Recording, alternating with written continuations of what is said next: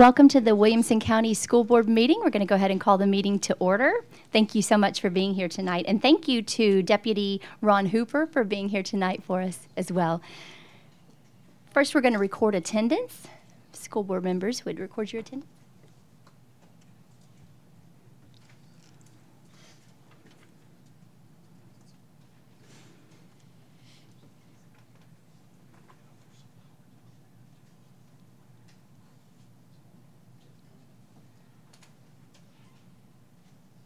We have 11 board members present.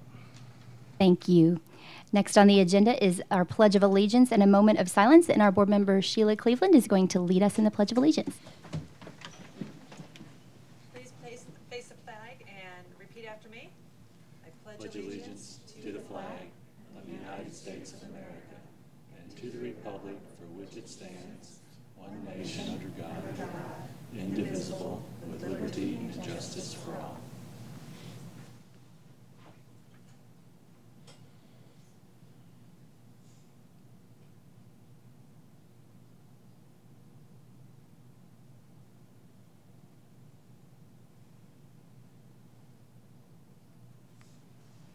Thank you. You may be seated.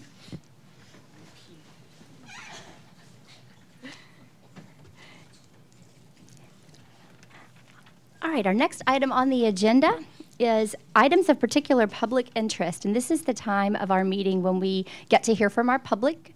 And tonight we have five speakers who've signed up. Um, I will call you guys up in order of how you signed up, and I'll call you in pairs of two. You don't have to come up yet if you're the second person. Just want to let you know that you're the next on the on the agenda.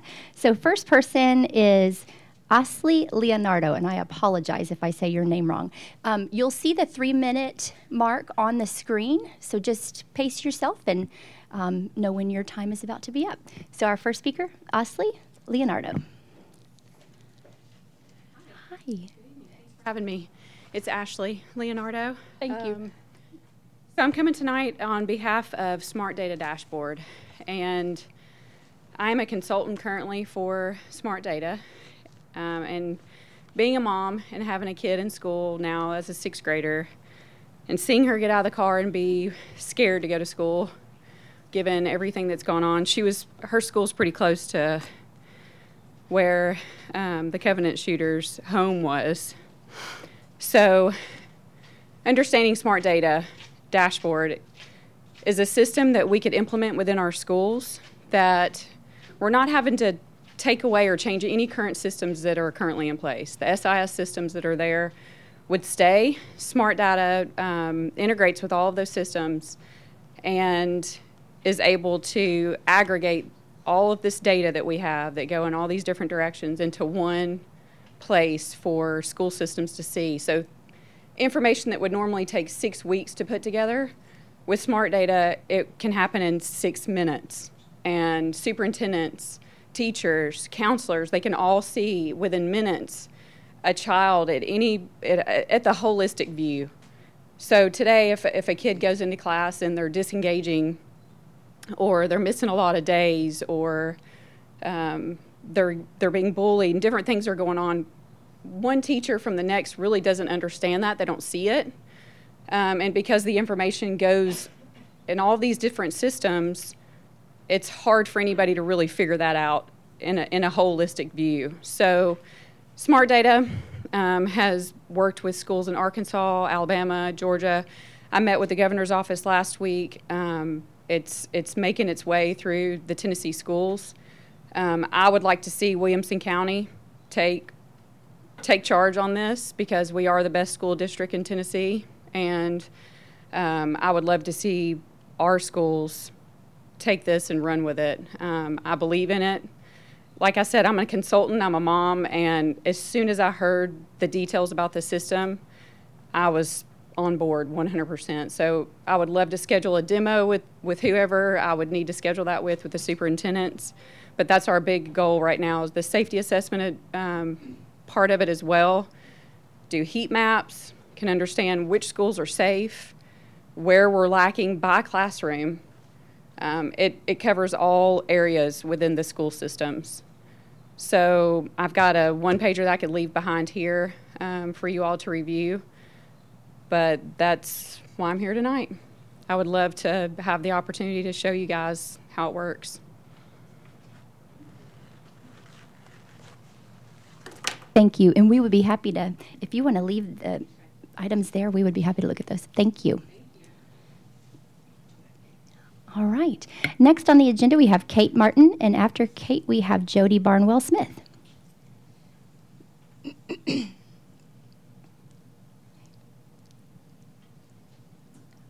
Pardon?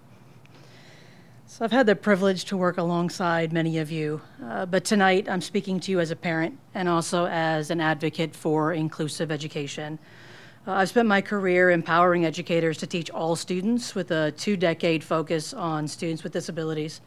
But in recent years, my eyes have been opened to a number of other barriers to inclusion, one of these being gender and identity.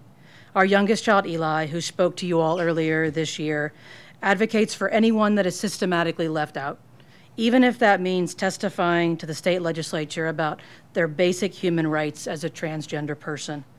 Every day they face hatred and rhetoric that comes from fear and a fierce protect- protection of the status quo.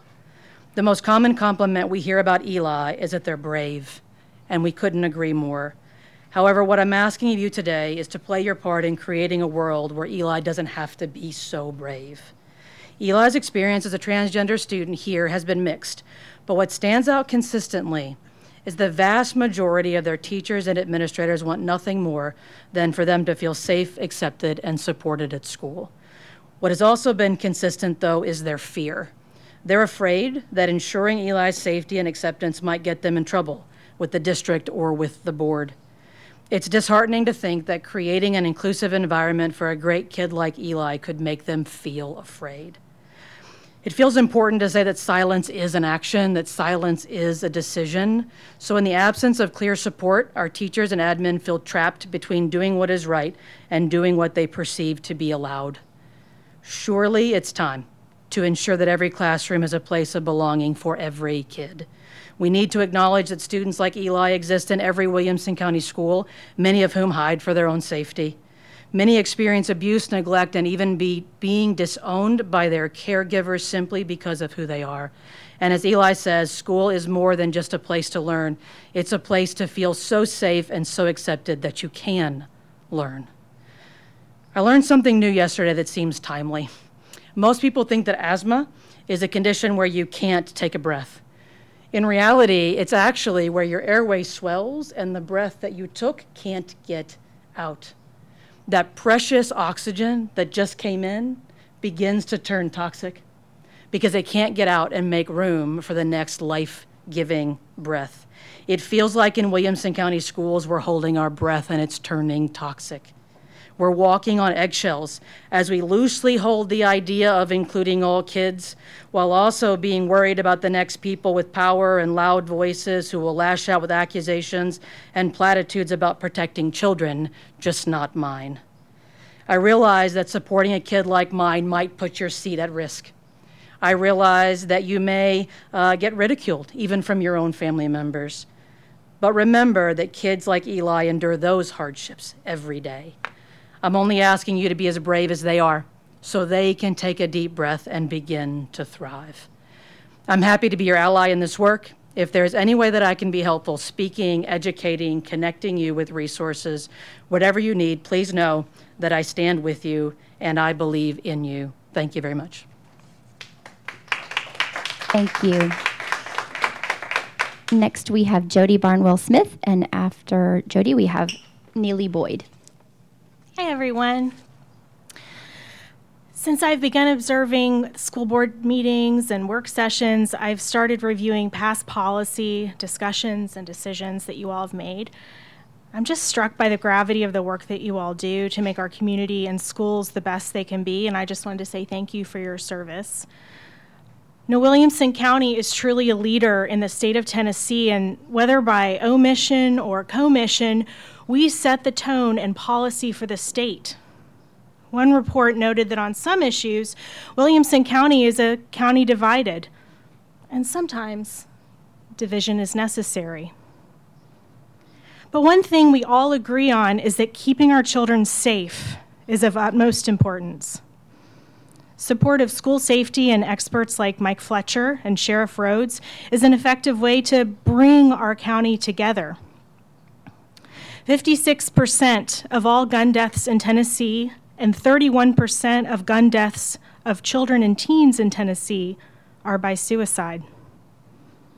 Child and teen suicide in Tennessee is 8% higher than the national rate, and that is 2011 to 2020 data. When I've met with Sheriff Rhoden to ask how to best support him and his staff, suicide prevention is always close to their hearts and always on their minds. I believe that is the case with our legislators as well. Representative Whitson is undoubtedly preventing many deaths from his work at the state legislature to prevent people from jumping from the Natchez Trace, Trace Bridge just right down the road from some of our homes. Researchers estimate that a suicide was averted in approximately 1 in 10 gun removal cases brought under one state's extreme risk law. Another law saw a 7.5% reduction in its firearm suicide rate in the 10 years following the enactment of its extreme risk law. In mass shootings, the shooter is often both suicidal and homicidal. In 32% of mass shootings, the shooter exhibited dangerous warning signs before the shooting. Know, we have so many safety precautions in Williamson County, such as see something, say something, the ability to submit anonymous tips to the Williamson County Sheriff's Office and the SROs in every school and among many other safety measure, measures. And yet, there is so much more that we can do to prevent harm and death in our schools and communities. There's more that we can do to enable our law enforcement and mental health professionals to do their jobs. However, they must work within the constraints of the law, and without laws such as a well written extreme risk protection order, both law enforcement and mental health professionals have their hands tied. We must work together to listen to what they need and do whatever we can within our power to make it happen, regardless of personal politics or opinion. I support a committee comprised of experts and board members to develop a resolution regarding school safety and the greater implications on state law. Thank you so much for your time. I'm happy to provide all references and data on request. Thank you. Next, we have Neely Boyd, and then our final speaker will be Kate Keys. Good evening. My name is Neely Boyd. I live in Franklin. I have two children in WCS, and my husband is also a WCS teacher. When my second grader learned about the shooting at Covenant, he looked up at me and said, But if that ever happens at my school, you'll come get me, right? How in the world do you explain to an eight year old that you can't always be there to keep them safe? So instead, I promised, I'm going to do everything in my power to make sure that never happens at your school. As the elected officials representing our schools, I implore you to do everything in your power to protect the lives of our children by keeping our schools safe. An extreme risk protection order would give school administrators and law enforcement the ability to intervene when a person is deemed an extreme risk to the safety of a school, providing an extra tool to prevent shoot a shooting from ever happening in our schools. Please form a committee and send a resolution to our state representatives that an ERPO would help keep Williamson County schools safe. Thank you. Thank you. And our final speaker is Kate Keys.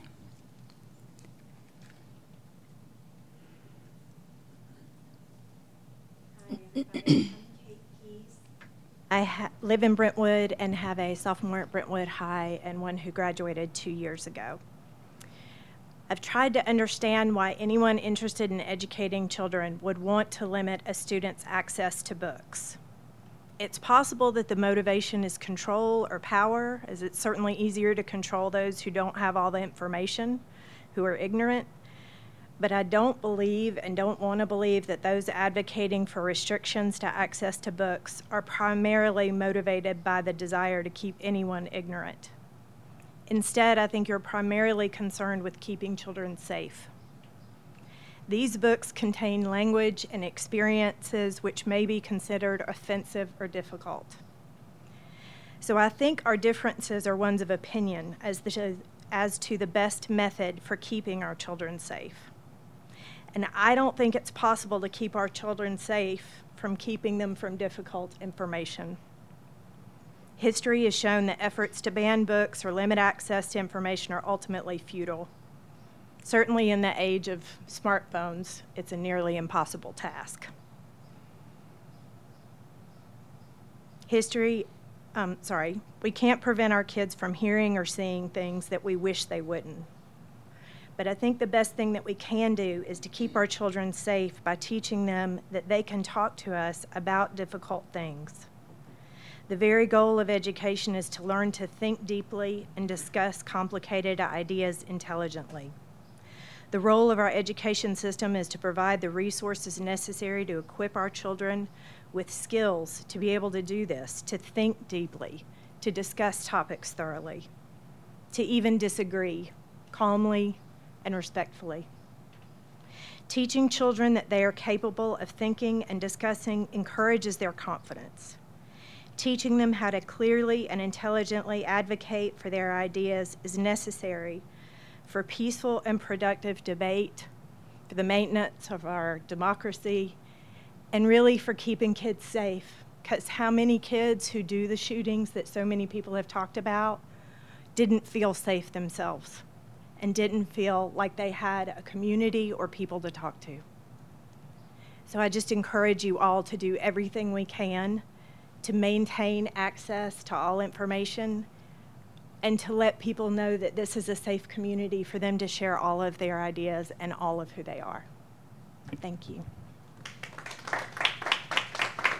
Thank you, and thank you to all of our speakers who came out tonight. I know it takes time out of your schedules, and we appreciate that you took the time to come and talk with us. Next item on our agenda is the approval of the agenda. Thank you, Mr. Welch. And do we have a second? Thank you, Ms. Aprea. Board members, if we don't have any discussion, we will move to a vote.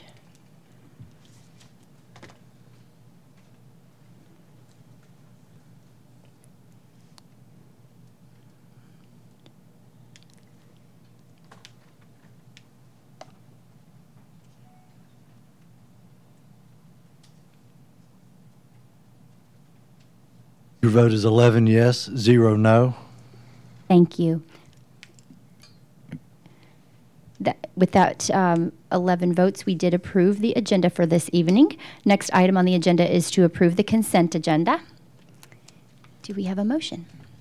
Thank you, Mr. Mitchell, and thank you, Mr. Ha. Do we have any discussion? All right, we can move to a vote.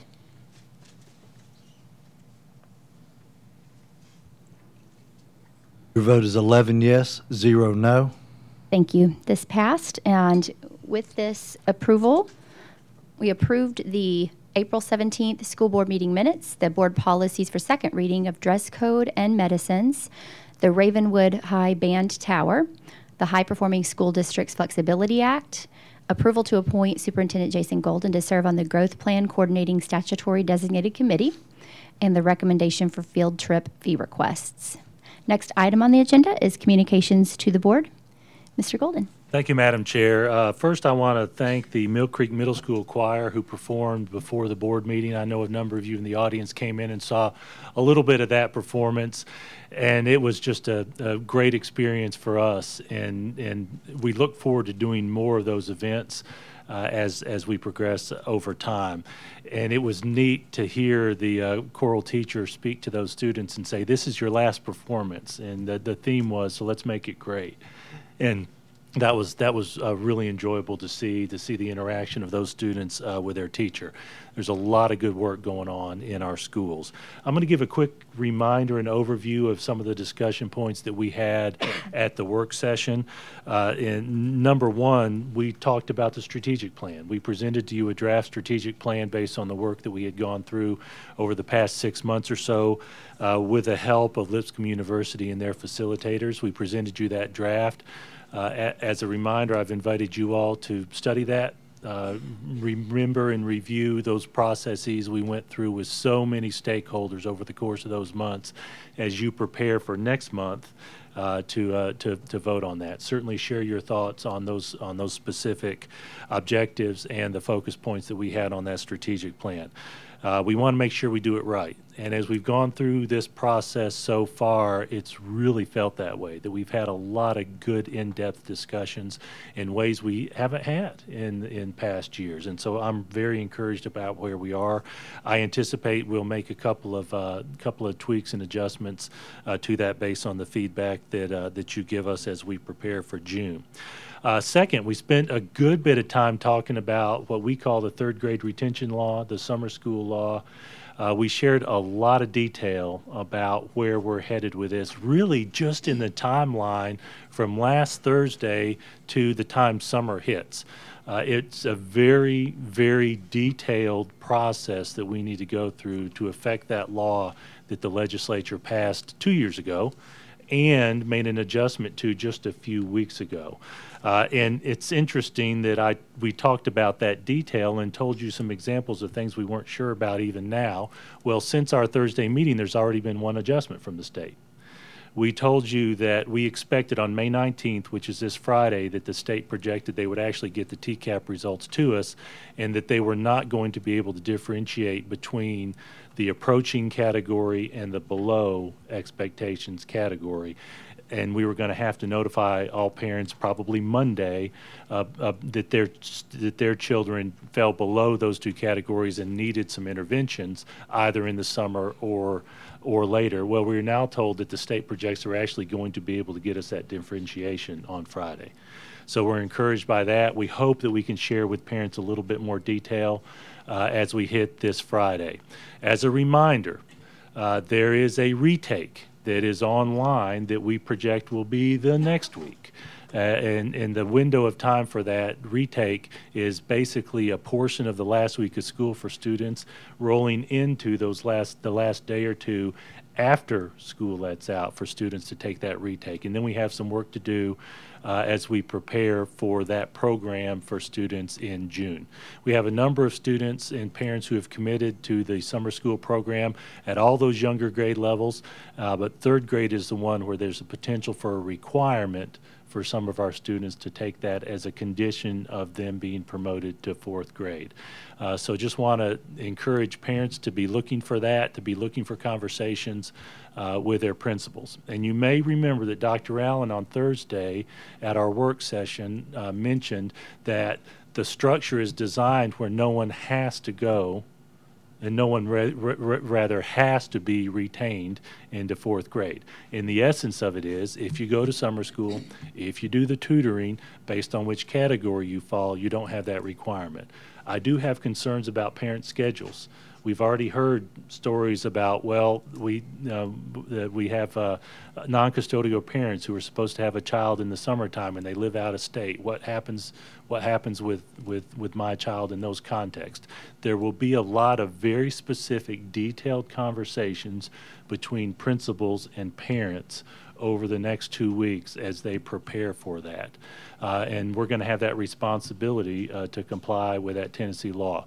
We know that reading is important. We know that for us, it starts for many of our students, many of our children, even before kindergarten, with our early childhood programs that serve students with disabilities and peers, uh, and with our pre K program. But we really hit that in earnest with, with kindergarten. Uh, we, we very much appreciate the sentiment and the thoughts behind this third grade law, and this year we're going to implement it. And boy, we're going we're going to find out where we're at. Uh, and so I very much appreciate the team that's been working on that. We spoke to that on Thursday. This has really, in a lot of ways, been an all hands on deck process. Uh, to prepare for this. The state is still in the process of preparing for it as well. It's the first time they're going to have to deal with getting those test results out quickly. The appeal process, the uh, the uh, the retake process. Um, but my final point on that is parents of third graders be looking for those conversations next week as we hope that we receive those test results this coming Friday uh, as we're having this meeting today. Next, I did want to mention to you, uh, Eric, Eric Welch presented a, a resolution to you for discussion at the work session. Uh, there was a lot of discussion related to that, and it's been recorded. It's posted on the internet. Certainly, uh, invite you all to go back and review that. Where where we landed after that discussion was our administrative team is going to do some work. We're going to do some research. We're going to um, we're going to talk to some of our stakeholders, uh, law enforcement, uh, some of our state legislators, uh, to get a feel for what is the best possible route for you all as a school board to find a way to increase student safety, to improve student safety. We know that the governor has asked for a special session, and that it's been scheduled in August. Uh, and so we're going to be working working with that in mind, and uh, and and work off the comments that you all had related to the resolution and the detail of your discussion. Uh, and uh, uh, uh, chair, the chairperson and I, we will we will have some discussions in early June about where we are and come up with a recommendation to you all for a meeting uh, to discuss our next steps as we prepare for that August uh, uh, state legislative session. Uh, The bit I've seen from the state is that they are still working on that as well. And so I anticipate that we'll learn a little bit over these next few weeks about where they might be headed. And they may ultimately not know uh, where they're headed until that August special session as well. Final, final comment I wanted to make is that this is the time of year for celebrations. Uh, and I mentioned to you so many celebrations that our students uh, had had over these last few weeks, and there are more to come. We talked about the military recognition. Certainly encourage you to go back and look at, uh, at at that uh, great event that we had for our students to thank them for their commitment. Uh, we had over 50 students commit to serve our nation in the uh, in the armed forces. Uh, we're going through the process of athletic celebrations. We're going through the process of academic celebrations at our schools. I have signed a few hundred certificates for our students who are in our English language learners program as they pass what we call the WIDA test uh, and matriculated out of that program. So Joseph Wimberly, uh, who you all don't hear about very often in our in our English language learners program, and his team are are, uh, are are so many teachers are doing a tremendous job. I joked that I was developing a repetitive work injury for having to sign so many so many certificates for those students. And the final celebration that we talked about uh, was the arts we had an arts celebration just a couple of weeks ago where so many of our students performed as exemplars of all the arts. And I want to mention a couple really neat results from that production. I think you all know uh, that, that the uh, executive director of the CMA Foundation attended that event. One of our students Ashley, was invited to participate in the CMA Fest in the technical category to assist some professionals in an audio production event at CMA Fest. Uh, and those of you who saw that event, he he spoke to us in about the work he does behind the scenes. And I think if I'm not mistaken, he introduced his presentation with I'm on the wrong side of the microphone. He was not on the wrong side of the microphone. That, that's correct, uh, Mr. Wimberly. It was a great presentation. He's so impressed that executive director of the foundation that he now has a chance to work with professionals over the summer at CMA Fest. Likewise, our Page High School theater group performed the intro to the theater production of 9 to 5 at that event. They have been invited to perform that at CMA Fest. Uh, so we're yeah. Thank you for the for the applause. Y'all, there, there's a lot of great stuff going on, and I'm so proud of uh, of our professionals who are leading who are leading athletics, who are leading arts, and y'all who are leading ath- academics. And this is driven in large part by our vision statement uh, that we will that, that Williamson County Schools will provide a supportive environment uh, that challenges students to pursue excellence in academics, athletics, and the arts. And our our people live it. You all set the tone. Uh, the commission funds it, and it's really just a great community. Uh, we want all our students to be safe. We think about Maslow's hierarchy of needs, and we're working on every level of that hierarchy for every child every day, from those basics to, to finding food, to meeting their needs, to self-actualization. It's something that we work on all the time for our students. Uh, so, uh, board members, that's that's my presentation uh, for our work session. Certainly encourage the folks watching this to go back at our at our and look at our work session and some of the detail of your discussion. Mr. Mr. Mayor. Have, uh, the spotlights. Oh, thank you. Thank you, Madam Chair. Our next item is uh, Corey Mason from our Communications Department. Carol Birdsong is out. Corey Mason has close to a hundred A lot. uh, celebrations. So we're going to go ahead and keep on emphasizing the points I was making just a minute ago. Mr. Mason. Well, good evening, everyone. It really is a pleasure to be here tonight and to introduce the Student and Staff Spotlight Award winners. I know there was a lot in April. There's as many, if not more, tonight um, for May, which is just incredible. We're going to begin with those students who have received a perfect ACT composite score in recent months. And you guys, I've in all my years with the district, I've never seen this many celebrated this achievement at one time. It's absolutely remarkable. We're going to begin with Brentwood High School and Garrett Crouch. He received a perfect composite score on the ACT.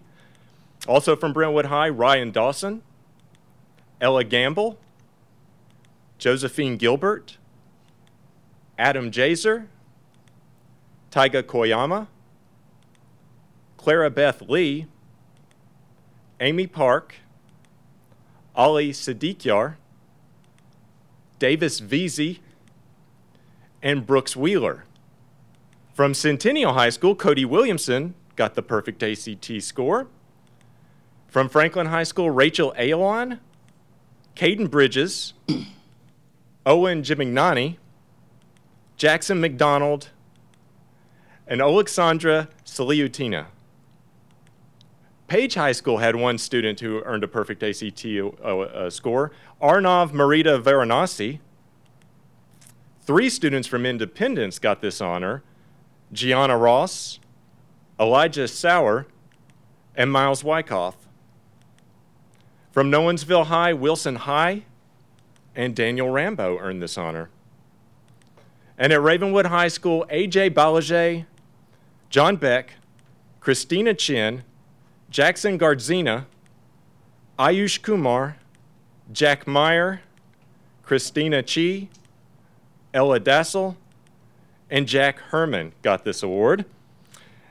At Renaissance High School, Tobias McNamara also earned a perfect ACT. And lastly, from Summit High School, Jackson Stinnett, Stinson got the perfect ACT. We're going to switch gears and move on to the National Academy of Television Arts and Sciences. Now, this is the organization that puts on the Emmy Awards every year, so they have a Student Production Awards here regionally. It's a big deal, and our students did incredibly well. Starting with Brentwood High School, this group, Lila Husband, Granger Wang, Parker Wild, and Connor Vanderpool, won first place in Best Newscast. Grace Constantine from Brentwood High won Best News Story. And Lila Husband and Linnea Dobe won Best anima- Animation slash Graphics slash Special Effects. Their teacher at Brentwood High, Sloan Ashworth. Franklin High School also had a good showing. Uh, Barrett Sheets, Blaze Camerson, Anna Ray Jones received the award for Best Arts slash Entertainment and Cultural Affairs. Claire Corney and Lily Buchanan got the award for Best Commercial. Hinton Lanier won the award for Best Animation, Graphics, and Special Effects, actually tied with those Brentwood students that I mentioned earlier. And Lydia Wellborn won the uh, award for Best Talent. Ethan Whitfield got the award for Best Writer. Their teacher at Franklin High School is Carrie Thompson. I'm really excited about this one because this is from Fairview High, and this is their first ever NATAS Award win. Hudson Hargrove, who you see here, he won the first place award for Best Music Video. Their teacher there is Rob Gregory. Fantastic job for them.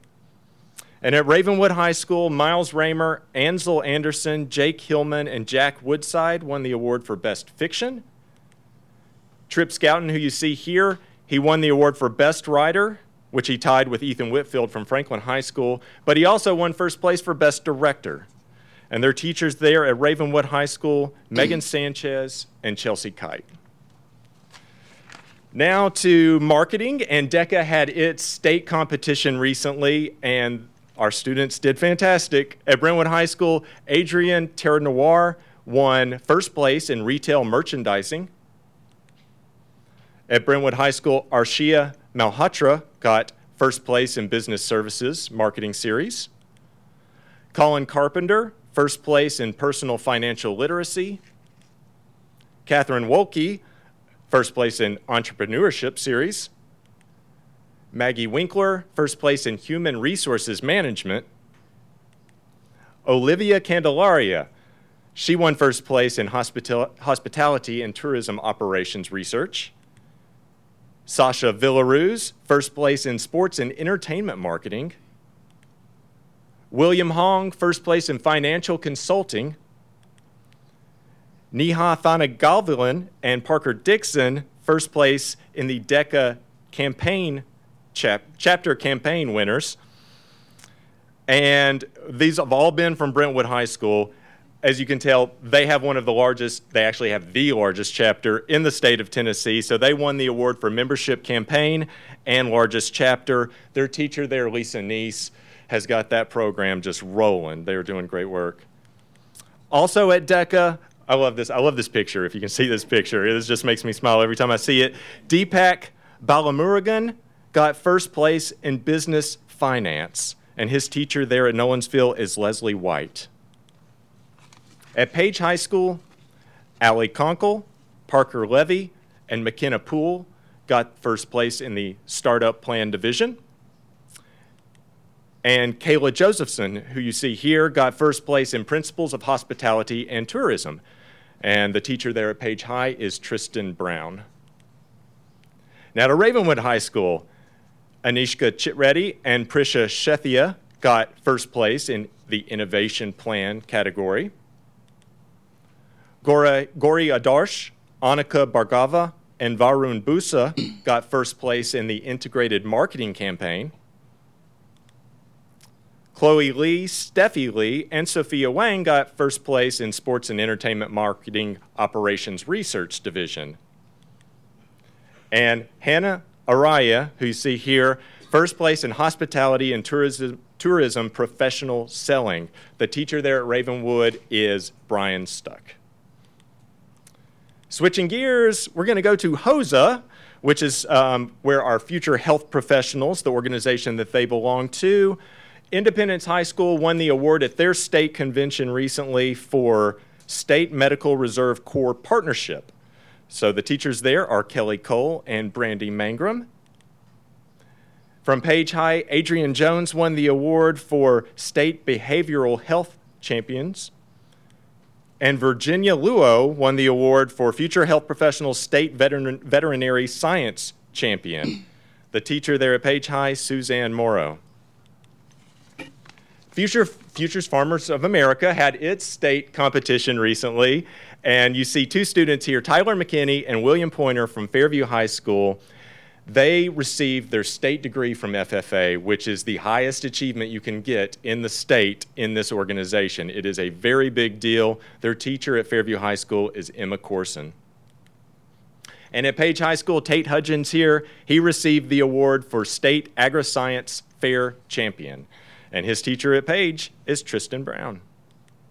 From farming to technology, Tennessee Technology Student Association had its state convention recently, and Adwit Satyawadi, Swayam Batra, Sashank Dara, Joe Jamalamudi, Srikar Kusumanchi, and Anik Polapali got the award for the VEX Robotics Championship. They are from Ravenwood. Also from Ravenwood, Malvika Rao, Aditi Jindal and Prisha Shethia got the award for Audio Podcasting Championship. And also at Ravenwood, Seshadithya Saravanan got the award for State Future Technology and Engineering Teacher Championship. And their teacher there at Ravenwood is Jeremy Paisley. From Legacy Middle, Legacy Middle was one of the only middle schools who also competed in this, in this state uh, competition, and they did incredibly well. Legacy Middle, Krishna Deepak, who you see here, got the State Career Preparation Championship. Abby Everett and Melinda White won the State Challenging Technology Issues Championship. And Melinda White also got the State Digital Photography Championship. Charlie Burke, Cade McReynolds, Tucker Mize, Logan Rivers, and Maverick Rupert, they all worked together to get the State Inventions and Innovations Championship. Matthew Clements, Krishna Deepak, Dash McLeod, and Leighton Taylor, they won the Junior Solar Sprint Championship. Daniel Ball, Dash McLeod, and Kai Schwab, they worked together for the State Mass Production Championship. And Emily Chambliss, who you see here, she won the TSA State Promotional Marketing Championship. And then last but not least, Logan Rivers and Kai Schwab got the TSA State Technical Design Championship. And all of those students from Legacy Middle, their teachers are Robert Baltz and Amber Whiting. And we have two staff spotlights to mention tonight. One of them, you heard his name earlier, Jeremy Paisley from Ravenwood High School. He was named the TSA High School Advisor of the Year. And lastly, Allison McSwain from Legacy Middle School won the Belz-Lipman Award, which is presented each year by the Tennessee Holocaust Commission to a handful of teachers from around the state who have shown excellence in the teaching of the Holocaust. And that concludes it. Congratulations to all of our state winners and our spotlights and staff. Incredible. Thank you, Madam Chair. That is my report. Thank you. Thank you so much. Lots to celebrate at the end of the year. Next item on the agenda is the board chair report, and then we have new business. I'm going to go ahead and combine board chair report with new business. The first item is evaluation of superintendent, um, which is an annual agenda item. Just wanted to talk with you about what that is. So we have two parts to this um, superintendent evaluation there are three goals, three annual goals that were set by Mr. Golden, and five demonstrable characteristics. The three goals were strategic plan, the staffing and play, pay plan, and satisfaction and retention. The three goals represent 80% of the evaluation. Then the characteristics represent 20%, and those five characteristics are student achievement, board relations, community relations, staff relations, facilities, finance, and HR. And the board, each individual member of the board takes time to review each of these areas and rate Mr. Golden on his performance across these areas each year. And the goal is for Mr. Golden to achieve better than a three, and he did surpass that goal. Um, 3.67 in the three point uh, in the um, three annual goal section and 3.97 in the characteristics section. Um, would love to open the floor to Mr. Golden to provide some comments if he would like, and then open the floor to the board members as well. Thank you, Madam Chair, and I want to thank the board uh, for for sharing your thoughts. Uh, when I think about evaluations, I actually think about an ongoing process over the course of the year and the conversations that we have. Uh, and I want to thank you for those conversations. Certainly invite you to continue to have conversations with me uh, as we all work as a team uh, towards growing this district. This really is a team effort. Uh, the, the work we do is hard. Uh, the work we do is worth the effort. And I want to thank our leadership team for, uh, for, for, for their full commitment uh, to what we're doing in all aspects of it. Uh, we always have opportunities to grow. And I, I always take those suggestions that you all give to heart uh, as we continue to find ways to improve and grow the district. So thank you for the evaluation. Thank you for the confidence you have in us. And thank you for your leadership, the commitment you make uh, in running for office and uh, taking of your time uh, to, to help do good for our community. So thank you, Madam Chair. Mr. Welch? Uh, Superintendent Gold, I just want to congratulate you on another great school year, almost.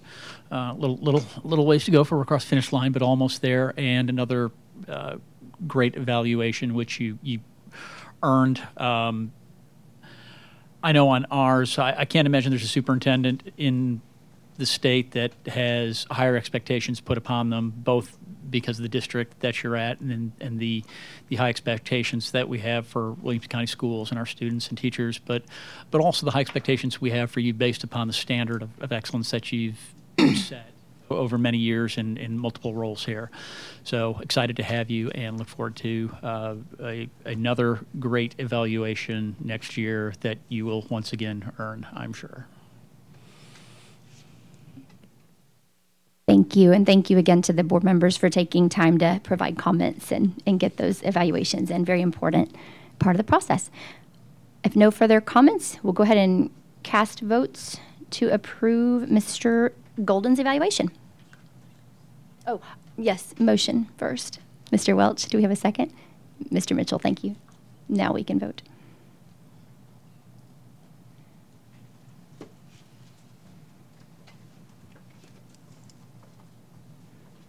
Vote is 11 yes, 0 no. Thank you. It passed uh, with 11 approvals for the evaluation of Mr. Golden's, um, uh, sorry, Mr. Golden's evaluation for the year. Next items on the agenda are school board budget items. First item is the approval of the general purpose school fund amendment for summer learning camps grant for $3.6 million. Mr. Golden? Thank you, Madam Chair. This is one of two uh, grants from the state for what I called the third grade retention law, uh, or alternately the uh, summer school law, but which is actually called the summer learning camp grant from the state. The state is fully funding this program this year. Uh, do recommend approval of this grant. Thank you. Do we have a motion? Mr. Haw and Mr. Wimberly seconds. Thank you. Any discussion? All right, let's move to vote.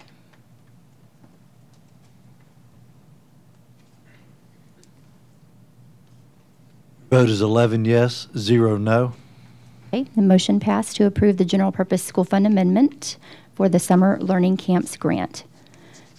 Next item is the approval of the general purpose school fund amendment summer learning transportation grant for $667,000.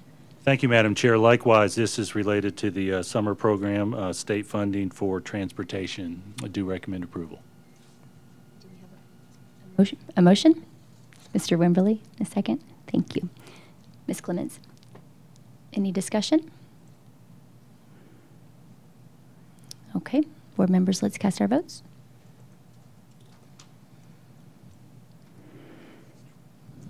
Vote is 11 yes, 0 no. Thank you. The motion passed for approval of the general purpose school fund amendment for summer learning transportation grant. Next item is the approval of general purpose school fund resolution additional SSS expenses for $725,000. Thank you, Madam Chair. As Rachel Farmer mentioned at our work session, uh, our CFO, this is the first of a handful of end-of-the-year uh, requests uh, for some of those items that were difficult to budget. This is for student support services, uh, $725,000 uh, to uh, uh, to make a transfer. Do recommend approval of that. Do we have a motion? Mr. Cash, and a second. Thank you, Mr. Mitchell. Any discussion? All right, board members, let's cast our votes.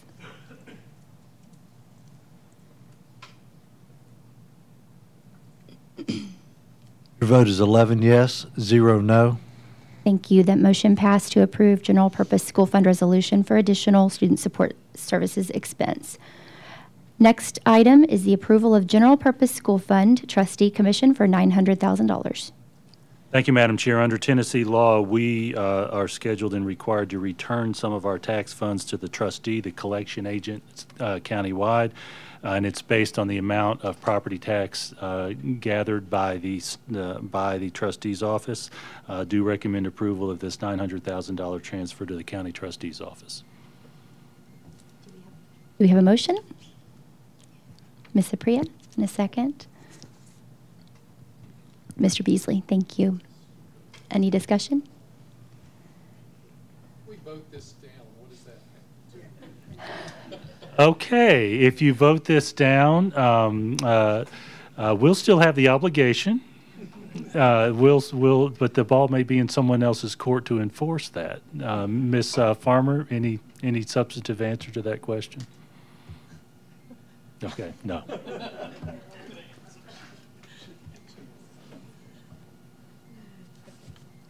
All right, board members, we can move to a vote.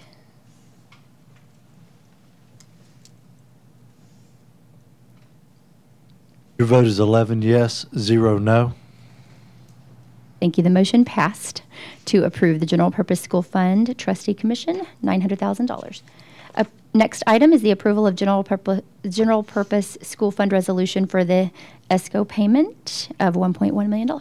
Thank you, Madam Chair. We're a few years into what we describe as an ESCO uh, uh, process, which is an energy savings program where we were able to do some capital improvements based upon an audit of the savings we could get in our energy bills uh, with particular capital improvements. And this is the annual payment.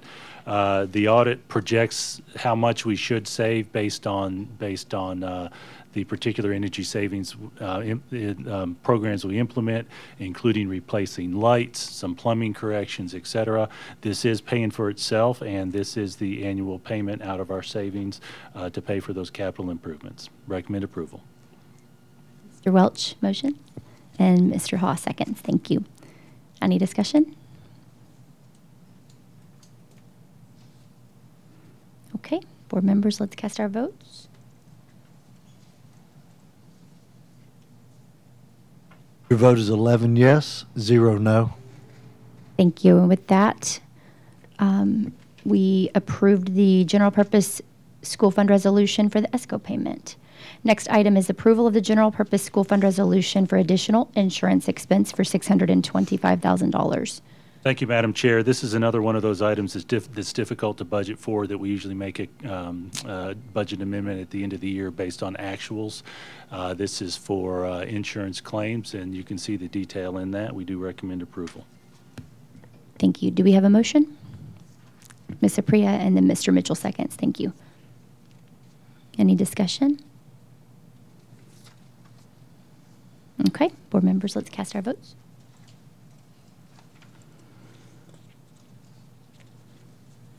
Vote is 11 yes, 0 no. Thank you. Motion passed to approve the general purpose school fund resolution for additional insurance expense. Next item is approval of general purpose school fund resolution reallocation of salary lines for 4.8 million. Thank you, Madam Chair. This is a proposed movement um, for the 2% uh, mid-year pay raise that we, that we enacted on January 1st uh, from the fund balance to all the appropriate line items uh, um, district-wide. Do recommend approval of that. Great. Do we have a motion? Mr. Wimberly? Okay, and a second by Mr. Beasley. Thank you. Any discussion? Okay, let's move to a vote.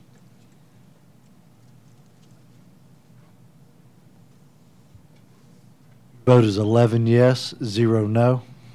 Thank you. Motion passed to reallocate salary lines. Um, appro- uh, Next item is approval of general purpose school fund resolution reallocation to contract services, $300,000. Thank you, Madam Chair. Uh, School psychologist one of- is, uh, position is one of the most difficult to fill. Uh, We still have the responsibility to provide the services, so this uh, request is to move 300,000 from the personnel line to the other contracted services for the work we did to fulfill those requirements. Do recommend approval. You, do we have a motion? Mr. Welch, thank you. Mr. Ha, seconds, thank you. And Mr. Cash? Thank you, Madam Chair. Um, Mr. Golden, how many, how many teachers are we short or psychologists are we short? Um, I'm going to turn over to uh, Ms. Hall to ask about specifics. Um, if it, it has varied over the course of the year just a bit. Um, can you give Mr. Cash an approximate number? I believe we are short two. um, it, it's it's not down a huge number like it was a couple of years ago, where we were really struggling with you know ten or eleven openings. It has it's fluctuated. I think we're at about two right now. Mr. Cash, if I may, related to that, uh, our school psychologists are actually paid at, at, um, at a 10% over the teacher line based on the shortage that we identified about two years ago. Okay, thank you. Just wondering. Mr. Mitchell? Thank you, Madam Chair. Uh, Mr. Golden, relative to the pay for this, for this psychologist, how does that align to the, to the contract uh, cost when we have to go out to, and hire them from a third party? So it's a little bit more expensive uh, i- in, because it is a, a private provider. Uh, I don't have an exact number. Um, I can make sure we get that to you. Uh, typically, when you have a private provider, they do have a uh, profit margin built in. Um, we have a handful of contracted services. Our custodial is the most obvious, uh, and and they use a lot of part-time people to fill in spots. For the school psychologist work, it is it is substantially more. So do, have, have we done any type of analysis on our pay structure for psychologists? If we're, if we're unable to fill it and we're having to pay a premium for third-party services because we're required to fill that, what are we doing to address the salary concerns, I guess, that, that is keeping us from hiring? Well, yes, we have, and uh, That's assuming that salary is the reason we're unable to hire. Well, it's a combination of just the number, the total number of psychologists available, um, plus income. So there's a shortage in Middle Tennessee.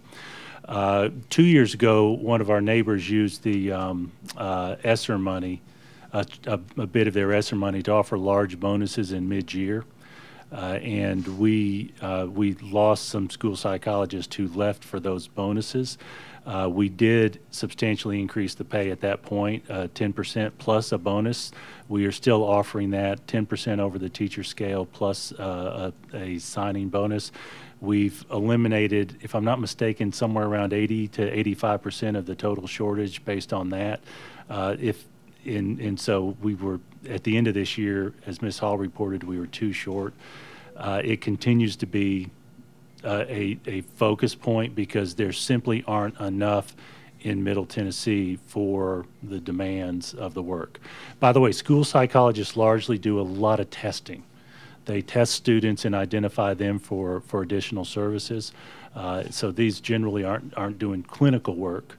Uh, it's, it's largely testing to prepare students for requests related to special education services, giftedness, uh, et cetera. We have plans to address, to, to go further address the salary um, and the cost, I guess, of, of, uh, of in-house versus Thank you for that. Uh, Ms. Hall's uh, team is working on that, and I'm going to add something to that. We're actually looking at uh, um, uh, speech language pathologist, occupational therapist, and school psychologist a- as part of that. Uh, special education teachers, as you all know, is a shortage in Middle Tennessee. We have added uh, bonuses for those for those folks. Actually, did a mid-year bonus for some of those uh, teachers. Uh, and so we are analyzing that across the board.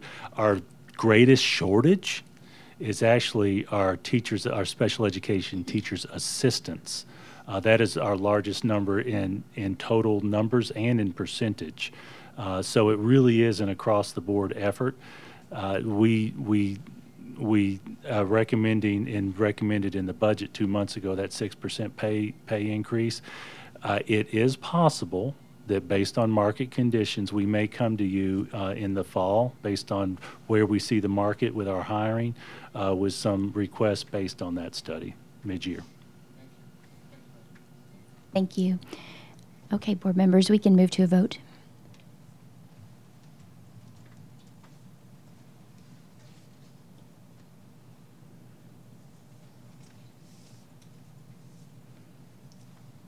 Your vote is 11 yes, 0 no. Thank you. The motion passed to reallocate funds to the contract services line. And next item on the agenda is approval of general purpose school fund resolution for additional operational expenses in the amount of $488,000. Thank you, Madam Chair. If you see the detail of this, this, uh, the lion's share of this is for portables. I want to mention that largely uh, it's portables at Brentwood Middle, Page High School, and College Grove Elementary. Uh, The commission funds those growth locations for capital, uh, and often in that window of time between um, us making the request, uh, we do hit that point of being overcrowded. Uh, And so from, it's, it's it's, it's something that I see as a powerful reminder to the commission that we do need those capital funds uh, to, to, uh, to improve and expand those facilities when they come. That is an, ele- an element that uh, we needed to include as a supplement to the budget this year. Do recommend approval. Thank you. Do we have a motion? Ms. Clements, in a second. Mr. Welch, thank you. Any discussion? Ms. Aprea? I just had a question. I noticed this, um, well, now it's gone off the screen, but I didn't notice it at the work session. I just noticed it now, the third, thank you. um, where it says, whereas there is also a need for additional legal fees, but at the bottom it says it's janitorial, and it didn't match up. It, it mentioned portables, paper, and then the top portion says legal fees, but the bottom portion Thank you for that. I did not notice that either. I believe that is a typographical error. Um, Thank you for pointing that out. Um, m- Madam, uh, and I'm going to look over, uh, Ms. Farmer. Ms. Farmer, what should, how should that read? Should say janitorial, so with your approval, uh, we will, and, and Mr. Mr. Cook, I don't know if we need a, an amendment, or, but with your approval, we'll correct that to janitorial.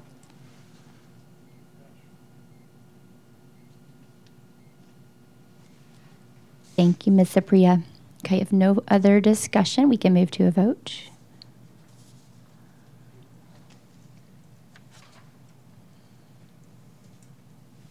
Vote is 11 yes, 0 no. Thank you. And that motion passed to approve additional operational expenses in the amount of $488,000. Next item on the agenda is approval of general purpose school fund resolution for additional fuel costs in the amount of $580,000.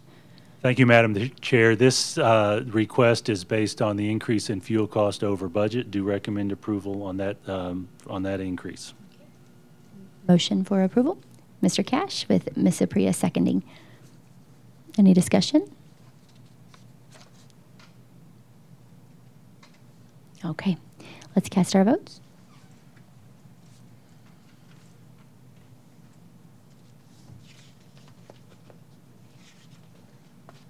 Vote is 11 yes, 0 no. Thank you. The motion passed to move additional fuel funds in the amount of $580,000. Next item is approval of central cafeteria fund resolution, additional cafeteria expenses of $660,000. Thank you, Madam Chair. This is uh, the request to move to the appropriate line items from the food service budget, the uh, mid-year pay increase that we did uh, back in January. Re- Request approval. Mr. Welch, motions to approve. Do I have a second? Mr. Ha, thanks. Any discussion? Okay, board members, let's cast our votes.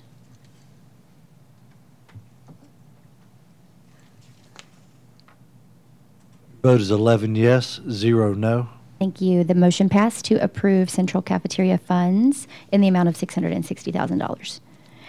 Next item is approval of extended school program fund resolution for a s- extended school program expenses of $107,000. Thank you, Madam Chair. This is the uh, school-age child care program. with- It's titled Extended School Program, what we think of as SAC, uh, for that pay increase as well, to move that to the appropriate lines. Recommend approval. Thank you. Mr. Welch, motions to approve. And do we have a second? Ms. Aprea, thank you. Any discussion? Mr. Cash? Thank you, Madam Chair. I'm just wondering, is there uh, any chance we can expand on uh, how many kids can go to SAC? And possibly, uh, I know these, these are going to give some raises. Hopefully, that'll draw some people. But uh, we're real, there's really a shortage out there. Thank you, Mr. Cash. Uh, we have some of our school sites. Let me step back. Every one of our elementary schools has a school-age child care program, which provides care in the mornings before school and care in the afternoons after school. Some of our uh, schools are fully staffed, but a large number of our schools are not fully staffed. Uh, we do uh, staff that based upon what we project as demand. Uh, and and if we are short, then we don't have the capacity to provide that. Uh, we've done a little bit of research on that, and our our pay right now for child care workers is competitive, maybe about a dollar above the average in Middle Tennessee for child care workers, but we're still short in some of our regions. More particularly in the middle of the of the county and on the Brentwood side, we're we're especially short. Um, we're doing some research in that context as well, um, based on the conversation that we had that I had just a minute ago with Mr. Mitchell. Uh, Dr. Oyer uh, is the direct is the assistant superintendent who has responsibility uh, for the SAC program. Dr. Oyer, is there any other detail you'd like to share? No?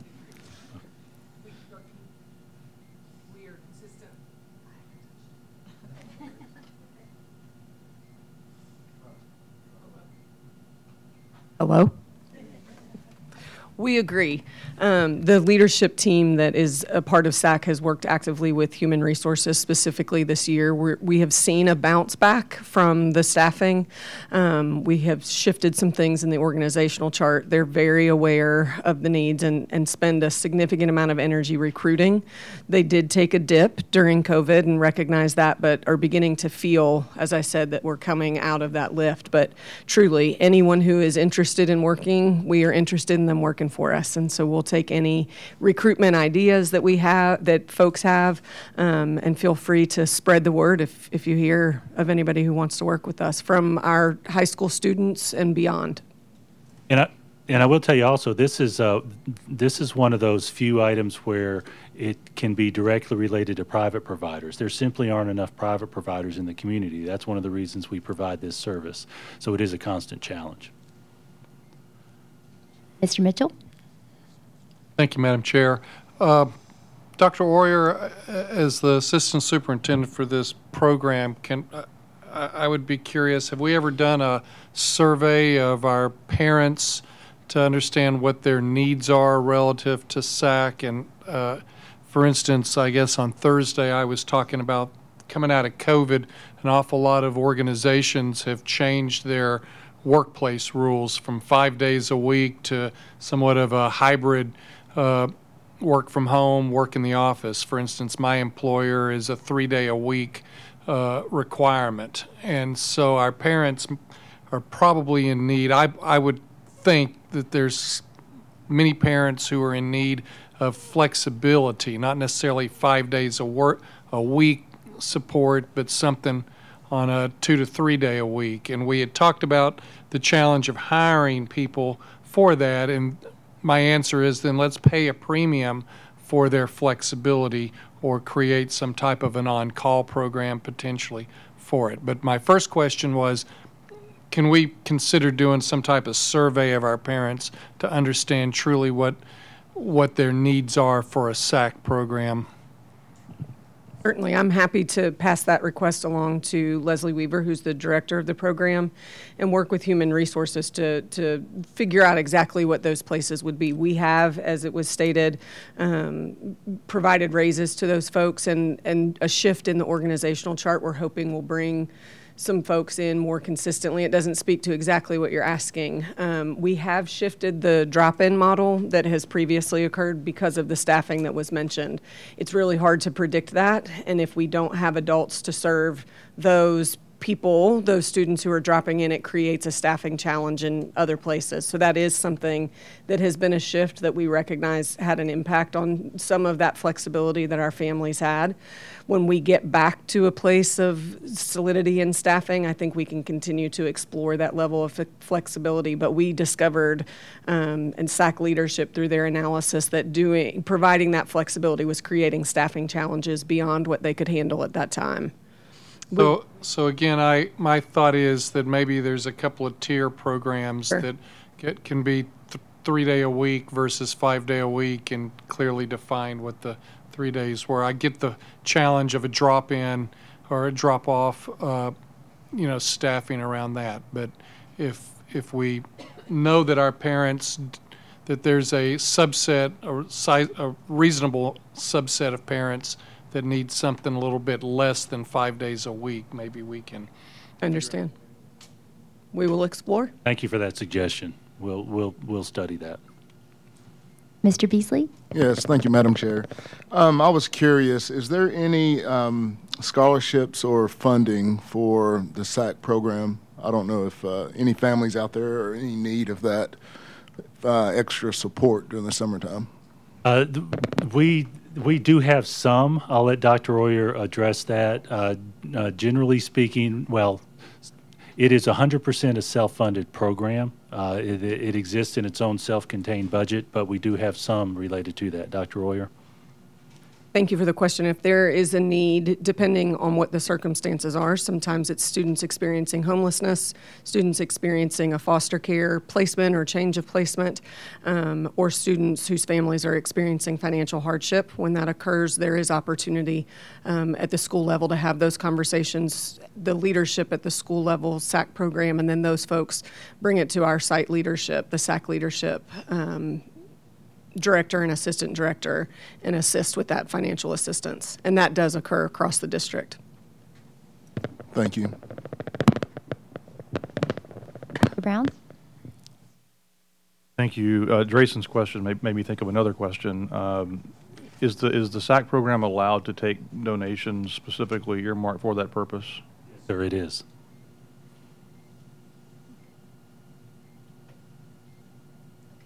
Board members, thank you for your questions. If no other discussion, we can move to a vote.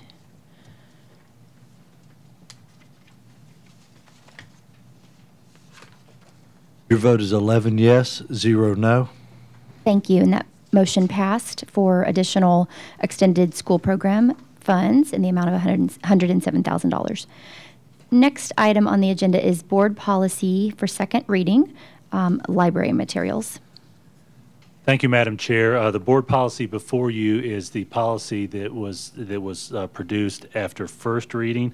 I know there was a substantial amount of discussion at the policy committee meeting. Uh, um, Certainly welcome any discussion related uh, to that. Do we have a motion? Mr. Mitchell, and a second, Ms. Aprea. And we'll open the floor for discussion. Ms. Cleveland? Um, I'd like to make an amendment, and this, this isn't going to surprise anybody, by the way, and I'll explain later.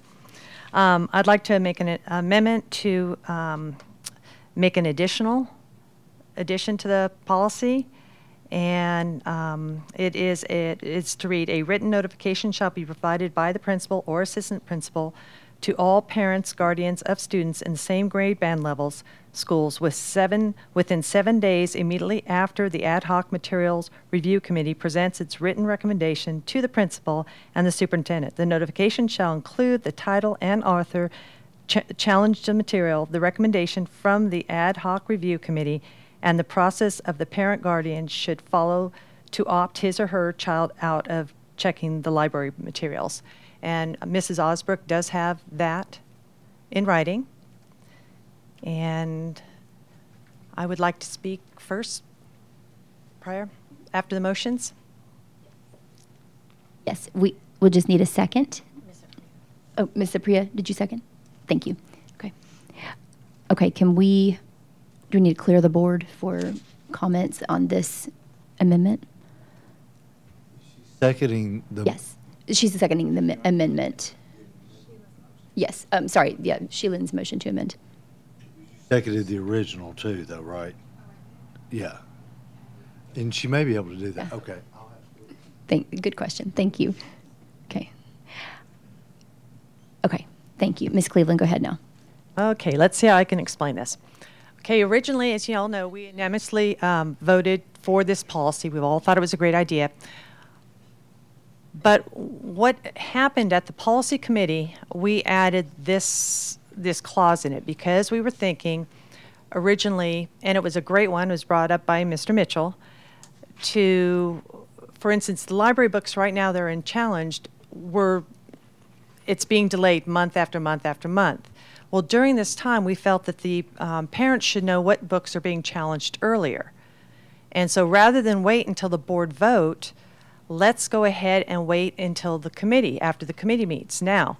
And the, and the policy Everyone in the policy committee thought it was a great idea. Unfortunately, just because of miscommunication, it just didn't get into the work session like we had thought. So that is why the amendment's coming now. Um, Now, there, there was two amendments going around in the, um, the work session. One was, should the parents be notified when the committee, ad hoc committee is together, the review committee is together at that time? Or should we wait until after the review committee has made their recommendation? I'm choosing after the recommendation, and this is the reason why. The review committee is not a committee that receives input from the um, input from the public. And so they meet, they do their job, and then they make the recommendation. If we were to put those books challenged and we notified the parents while the committee was meeting, this committee is appointed, the principal appoints can bring in a teacher, a parent, or a student. If this, the books were, books being challenged, the parents were notified of the books being challenged, what I, concerns me is the committee will be known, and all of a sudden, teachers and parents are getting inundated with emails with opinions. That's our job. We take on that burden, not the parents, not the teachers, and definitely not a student if the student's on that committee. And I don't think, you know, and after the committee makes a recommendation, send all the emails, your opinions, that's our job, that's what we're elected to do. But I'd rather see it after the recommendation, the committee does their job, and then, and this says within seven days, the parents are notified of the books that are out there. And just for, to remind you, what we're going to do is, it's going to say what books are being challenged and um, what the, you know, what the recommendation is. And we'll also say, let the parents know you can talk to your librarian, you can talk to your principal, and, or you can opt out um, by online, and it will give explicit instruction, instructions how to opt out. So, you know, a guidance how to do it. And therefore, the bottom line of this is full transparency of what's going on in our system, so all parents know. And it will also put the responsibility in the parents' lap of being able to choose what their child reads and what they don't, because we do have the system to be able to opt out. And therefore, it's the the freedom of choice for the parents. So that's the reason why I had that one. Thank you. Mr. Wimberly? Thank you, Madam Chair. I guess I'm a little bit confused here. Your proposed amendment changes the policy back to what we've already approved in first reading. What's the difference, if I may ask? The first, the one we approved at first reading was we would notify the parents after the board voted whether to, for the books to remain on the shelf or take them off. This one adds another layer because right now, the, the review committee has already happened, what, three months ago, three or four months ago. And all this time, the parents don't know there's books out there being challenged. So this gives a little bit more time saying, well, right when the recommendation is made, the parents should be allowed to know what books are being challenged once the recommendation is made. And then it will, they will also be notified again of what the board's vote. So the way you have proposed amending it, it's not that the notification will occur when the challenge is filed, but when the committee has decided and the board hasn't decided. Right, it goes Okay, twice. thank you. Yeah, parents are notified twice. Once after the recommendation and then once after the board votes. Okay, thank you. You're welcome.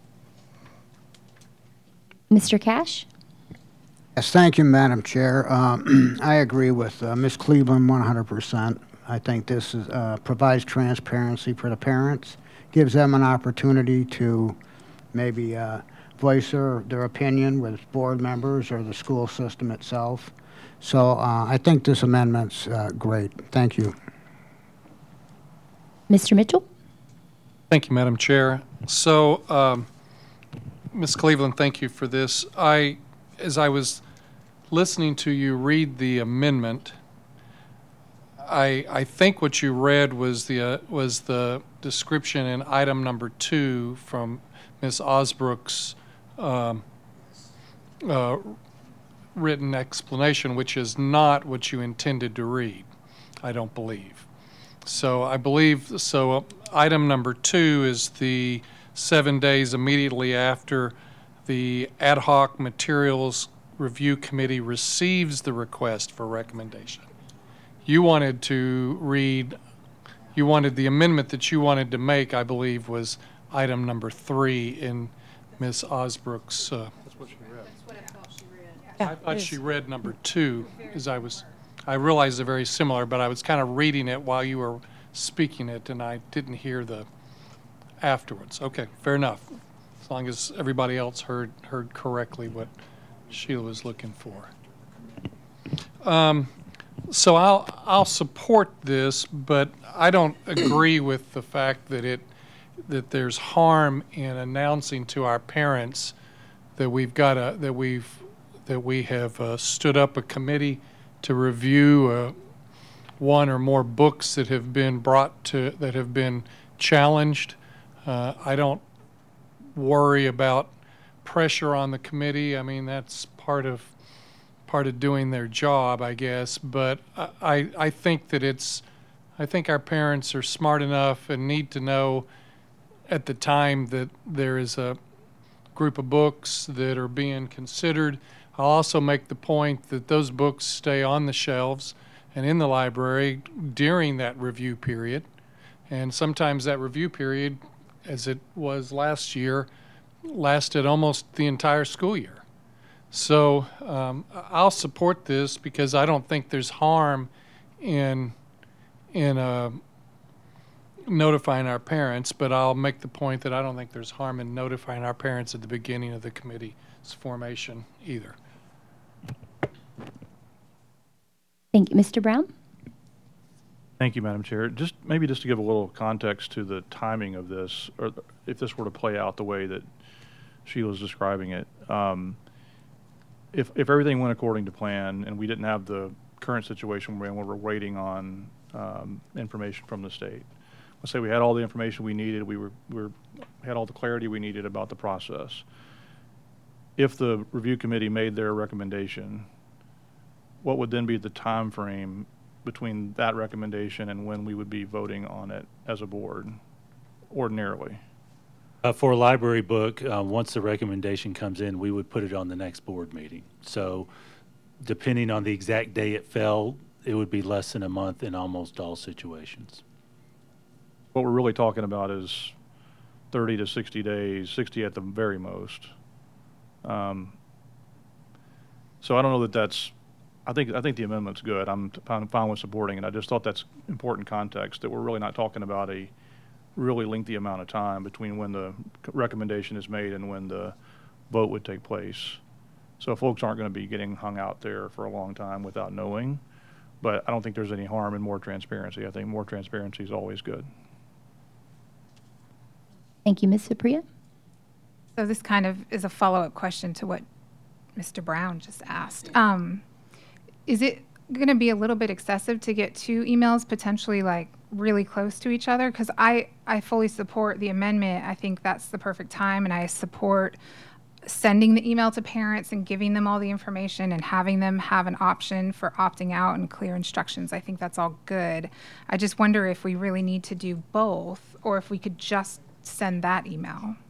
And then parents who are really interested to know the outcome would have to pay attention to the school board meeting to see how we voted, which could potentially be like a week later in some cases. If, if I'm not mistaken, if this amendment passes, the uh, um, current number 10 would still be included. So to your point, there would be the potential for two notices. In fact, two notices would have to happen under the, Right. under the policy. That's what I'm asking. Can, can we amend the amendment to just remove the second notification and, and that kind of just gives the parents the information they need to opt out at that point, not knowing what the board will do or not? And if they really want to pay attention and see, they can just follow the live recorded meetings to see the outcome of the vote, but I'll let, I'll let Mr. Cook answer the, the procedural question.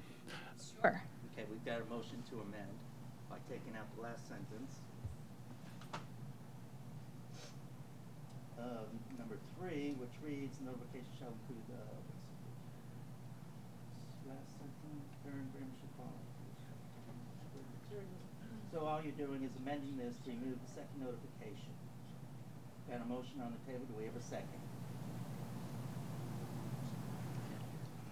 Would anybody like to second Ms. Aprea's recommending or motion moving, motioning?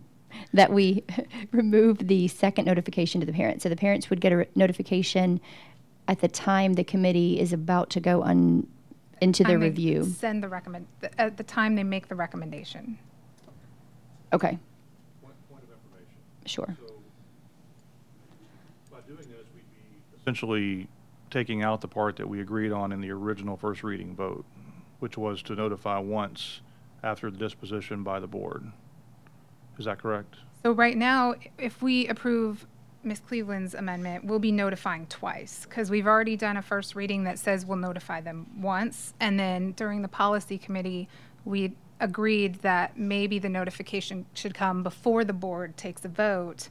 I kind of understood at that policy meeting that that would be the only notification. I feel like there's a lot of parents out there that are going to be a little bit sick of double notifying and all the emails that might come through. Um, so. Oh, thank you. Okay. Does that make sense? Are we in Mr. discussion Brown, now? y- um, yes, we just got a second from Ms. Cleveland. Mr. Brown and Mr. Beasley, you want to punch in too? Okay. Am I on? Okay. So, to me, if we're going to, if we're only going to have one notification, the more important one is the disposition of the board, by the board, not, and ultimately, what the parents, I think, what parents would want to know is, what did the board decide to do with the recommendation that was brought forward? So, I thought by adding the other notification, it was really more of a courtesy to say, while we're waiting for the board to act, by the way, this recommendation has been made by the committee.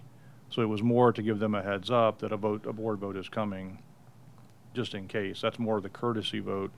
The more substantive notification is the one about what the board decided to do with the recommendation, in my opinion. So I'd be a no on the amendment. Mr. Beasley? Oh, sorry. Uh, Okay.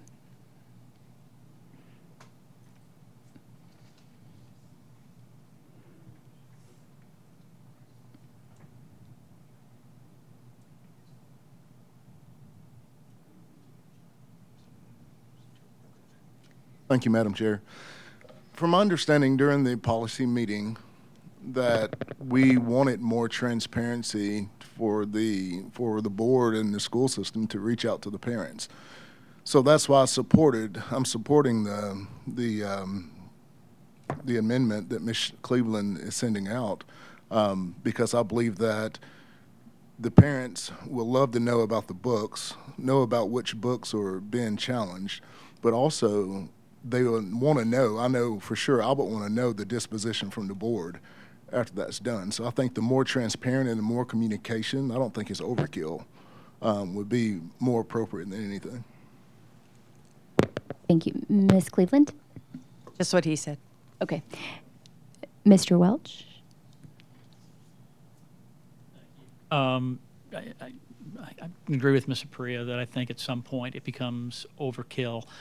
There's a um, famous consumer research study I'm going to reference here. It's it's the JAM study, in which um, they went into a grocery store and gave out free samples of jam. They had about four samples and measured how much sales were, and they went back a week later, and they gave out choices of eight different flavors and measured how much the sales were. And when they went from four to eight, and I could be screwing up the numbers, but there's general idea, the sales went down.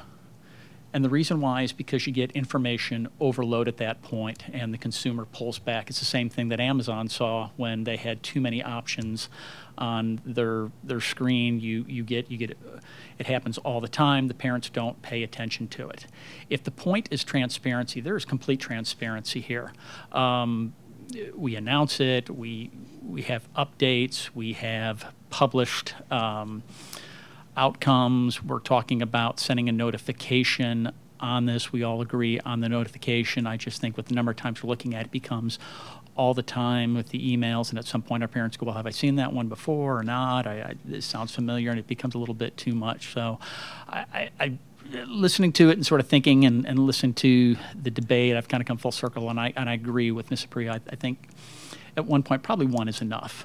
Um, at that point. It's it's not only isn't transparent, but it's being proactive, which I think is a better word for this. Uh, you know, we've always been transparent. I think this is more of a, a proactive engagement with it.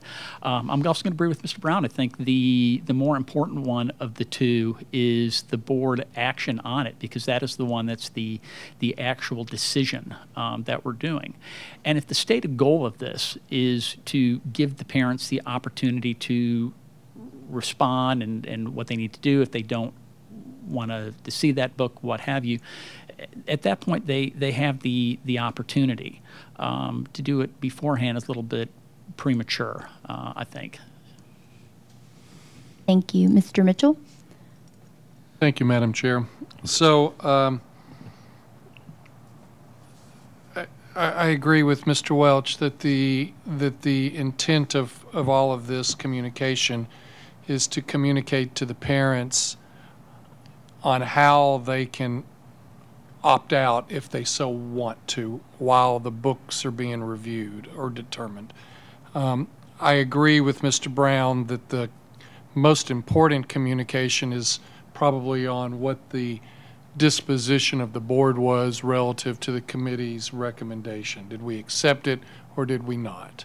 And what and what is the ultimate result that's going to happen on the books? Are they going to be removed or are they going to be left in? Um, but in every communication, the parents are told how they can individually communicate to their librarian to keep their children from reading those books or checking those books out if they so desire. Um, in the situation that we're currently in, we would have had a communication had this had this amendment been in place. We would have had a communication probably what three months ago, four months ago, and we're still waiting for the last communication because we've tabled and deferred and we've kicked the vote, pushed the vote out for multiple months. So the concept of more than only one that communication may never happen because the board technically doesn't have to act on the committee's recommendation.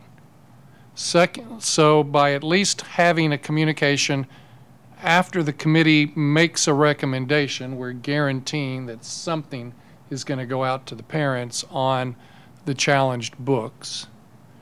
Um, but I'll, and for what it's worth, I'm not winning any opinions on this. I still believe the best time to communicate is when the committee is set up because Mrs. Oyer, Dr. Oyer, remind me, we, that committee on the, the one where we had five books challenged, that committee took three months to get through those books, I guess. Am I remembering that correctly?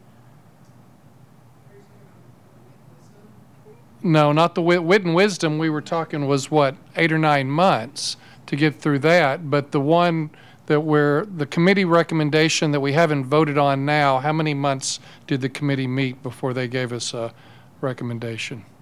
About two months, approximately. About two months, right? Yes. Okay. Thank you. Anyway, so my summarize real quick my comments here. I think the the two communications is has value, and I'll support the two communications. Thank you. Ms. Aprea?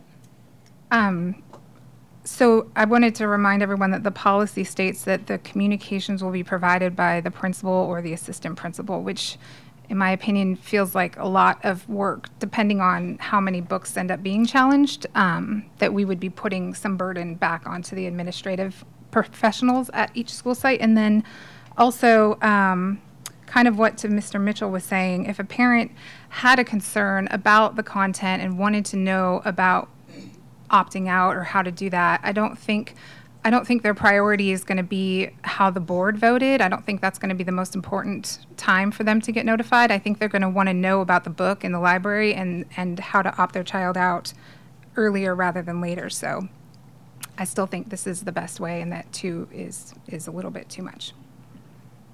Ms. Clements?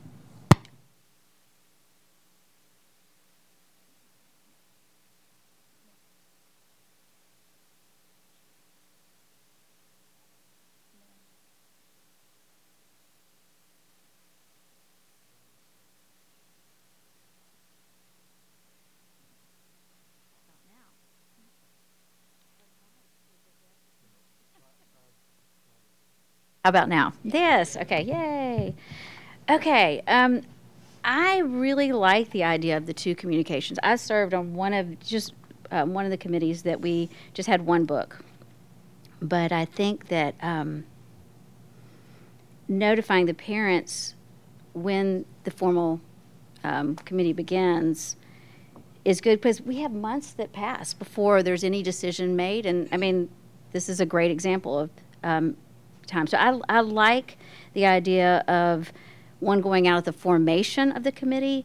And I thought we talked about this at one of our meetings, but do we, is it, is it public knowledge? Do we put who's in the committee in the announcement? Do we need to do that? Do we, I mean, what, what is the, It's public information. We have not historically broadcast it to all the, all the community like the Exactly. discussion is about the decision of the committee. Exactly. So we could just announce this, and if people want to go look, they can find it.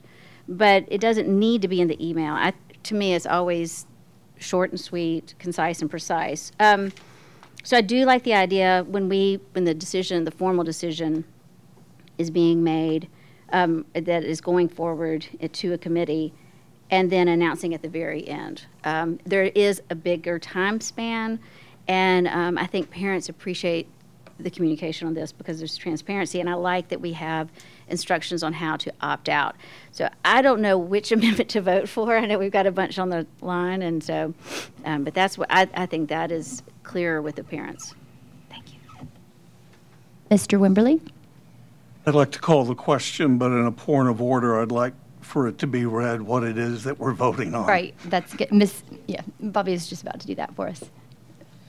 The motion you have right now is the amendment to the amendment. So basically, if, if the- you vote yes on this, what you are doing is that you are removing number 10 that reads, after the board votes on the challenged library materials, a written notification shall be provided by the principal and assistant principal to all parents, guardian students in all same grade band level schools. The notification shall include the title and author of the challenged material, the action of the board, and the process paragraph should fall at his or her child out of checking out the library material. So basically, if you vote yes to the motion, you are, you are deleting that language. You're deleting the second notification. Second notification is, After the vote. so there would be one notification after the committee makes its recommendation. Thank you.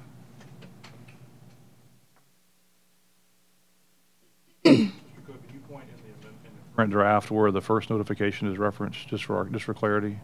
The First Amendment, um, which is the third, the third option you were given in the email, basically. So it's, it's in what Sheila read originally? Correct, correct. Correct. Your second notification is contained in the number 10 that's currently in there. So basically, you are amending it to take number 10 out.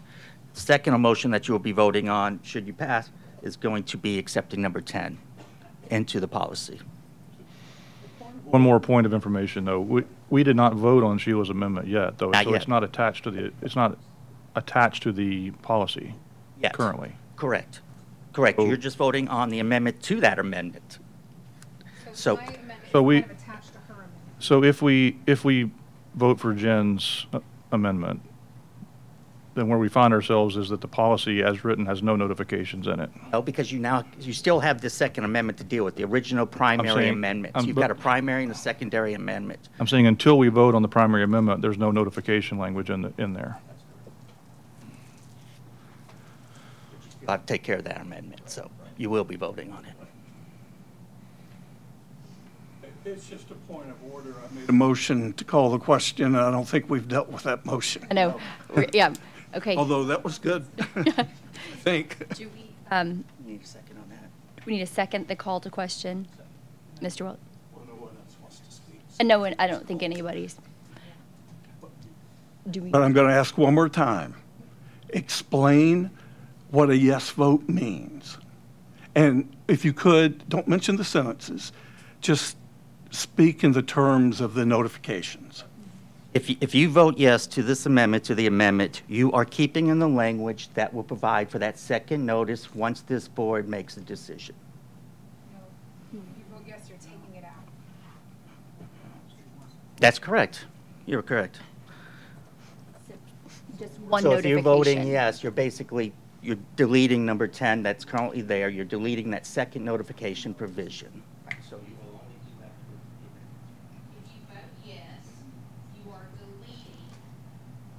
What was approved, the notification that was approved for first reading.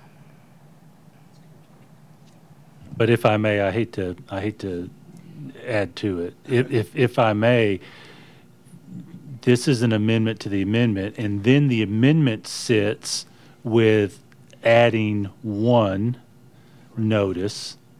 And if it fails, we're back to the existing language that's in the packet.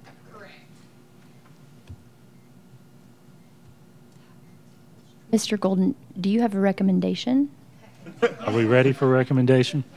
Um, M- Madam Chair, I'm tempted to recommend we take this back to policy, but, but, it'll, yeah, we're not going to do that. I recommend approval for this, but I want to explain why. It's in part for what I just stated, that if you all make a decision to pass the amendment and then the board, and the policy passes, we have one notice at the time of the decision of the committee without a requirement that the principal notify all families about the final board decision. We will post the final board decision regardless. So because of that, I recommend approval of this. It eliminates the requirement for two notices. It eliminates the potential that, that, that we've, that, that, uh, that individuals just stop reading our messages. We usually are very careful about that, and we'll, we'll, we'll post that. I will tell you administratively, it also does not prohibit us from sending another notice out. It just prevents the requirement that we send two. So that's my recommendation. Recommend approval of this. Absent any further discussion on the amendment, the original amendment, um, I intend to recommend approval of that.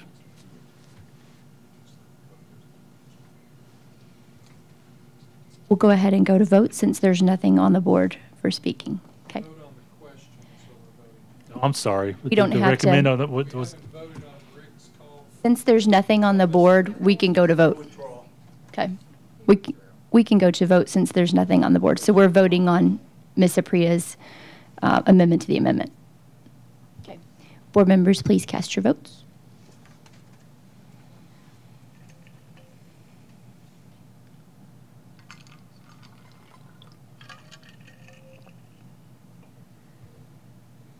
Your vote is five yes, six no. This did not pass, so we're back to the amendment that Ms. Cleveland put forth, which is two notifications, okay? So we need to now open the floor for discussion. We have Mr. Golden's recommendation, unless you want to amend your If recommendation. there's any, dis- if there's any discussion, we'll, we'll see. Okay. Floor is open. Mr. Brown? This is to vote on two notifications. Can we be clear on when those notifications would take place? The First notification will take place um, once a recommendation, re- recommendation has been given to the principal and the superintendent. And then the second notification will be after this board makes a decision, which you've already voted on. So you're basically voting on right now that first notification provision.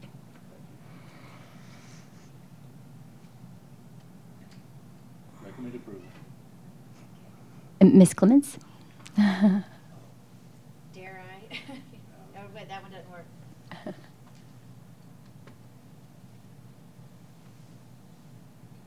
I, I really am in favor of the first email going out when there's been a formal, when there's been a decision for the formal committee versus, because then it's a little more time. It gives parents the option to know once the, once the formal process has begun. And, and it allows them how to know how to um, opt out earlier when all this process has begun. Because I know after serving on one of these committees that it takes months to go through this. So, oh, y'all don't be mad at me, but I would like to make a motion to amend this to the first notification going out when the formal process has begun. Can I do that? No, because that motion is going to pretty much just overdo what you're doing right now. So if that's a motion you want to make eventually, you would vote no for the one on the table and then make the motion subsequent to that.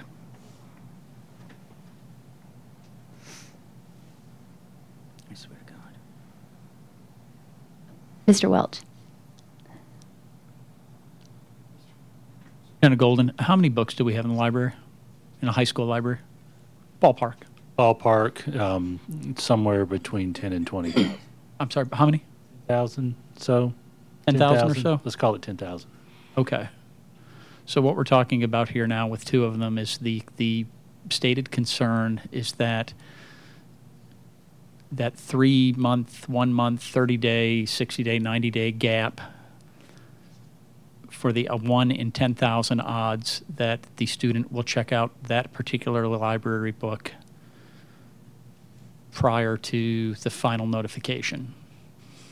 It doesn't seem like a very realistic concern to me, statistically speaking.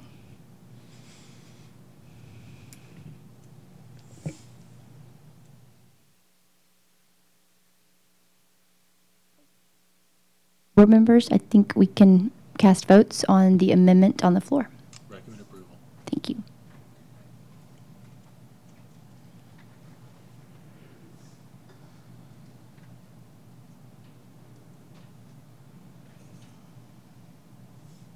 Vote is eight yes, three no. Okay, motion passes. Back to the original uh, motion, and this is for the board policy second reading library materials with the amendment incorporated. Okay. Mr. Brown? Okay, so I, I'm going to make a motion that I think everybody sh- would agree with because it takes a burden off the principals. So go to, let's go to item 10, or section 10 that we've now adopted. Jen made a point that I took, took notice of when she said that there's a burden on the principal and the assistant principal to make these notifications.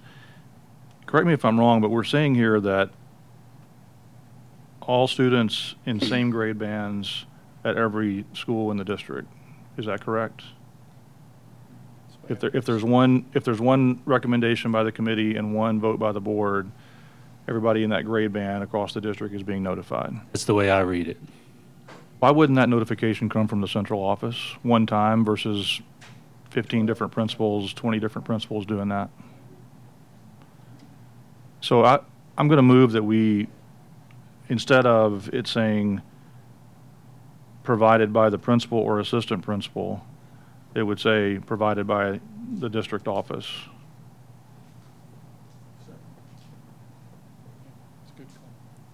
Thank you. We have a second by Mr. Wimberly, so we will open the floor for discussion on this amendment. And that's to shift responsibility to central office. Ms. Cleveland? I agree with it. I think that's a great idea. Okay, great. Okay, let's move to vote.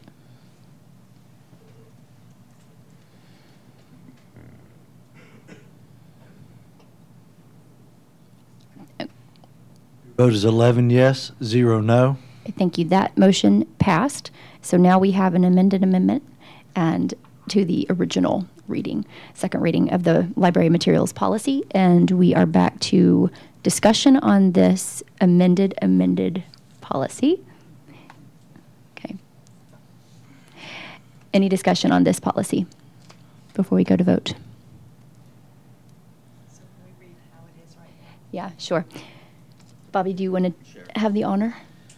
What you are voting on now is a written notification shall be provided by the main office principal, or what what was the word you used? Central office. Central office, provided by the district office, prin- district office to all parents, guardians of students in all same grade band level schools within seven days immediately after the ad hoc materials review committee presents its written recommendation to the principal and to the superintendent.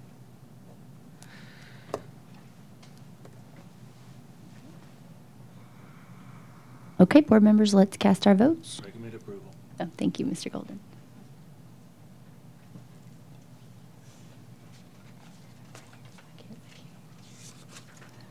Your vote is 10 yes, one no. Thank you. So that motion passed, and we have The library materials for the second reading approved. All right, next item on the agenda is approval of PECA Memorandum of Understanding. Mr. Golden. Thank you, Madam Chair. Uh, Annually, we uh, present to you uh, what is called the PECA, the Professional Educators Collaborative Conferencing Act Agreement between the WCEA and uh, Williamson County Schools. And this is based on a, on a decision every three years that our teachers make uh, for representation in this. And then in between those three years, there, they, there's discussion among the team related to uh, pay, uh, working conditions, and benefits. Uh, So you have the pres- presentation from that, um, from that conference uh, for recommendation. And I want to thank our leadership team uh, who works through this, and Dr. Webb leads that. And I want to thank the WCA and Laura Clayman uh, has led that, that group um, this year. Do recommend approval of uh, this, this uh, draft for next year. Do we have a motion? Mr. Wimberly, a second? Mr. Mitchell, thank you. Any discussion? Mr. Brown? Thank you. Jason, on section 3.5, um, there's an addition there of the words "as approved by the district superintendent" when it comes to the um, appointment of a part-time association president. Can you explain why that language was added, and if so, why was that not within your purview before? Yes, sir. Uh, So uh, the discussion here is, there's a possibility that the association, that the association might have a president who is actually not working for us during the window of time that they're president, but paid uh, through a possible grant or some other funding. Uh, The discussion I had with our leadership team was, I'm concerned about the possibility of filling that position if someone is out. And so we have that language in there uh, to address that possibility. And the team, including our teachers, recognize that our number one goal is to make sure students are served. So that's why that has been added.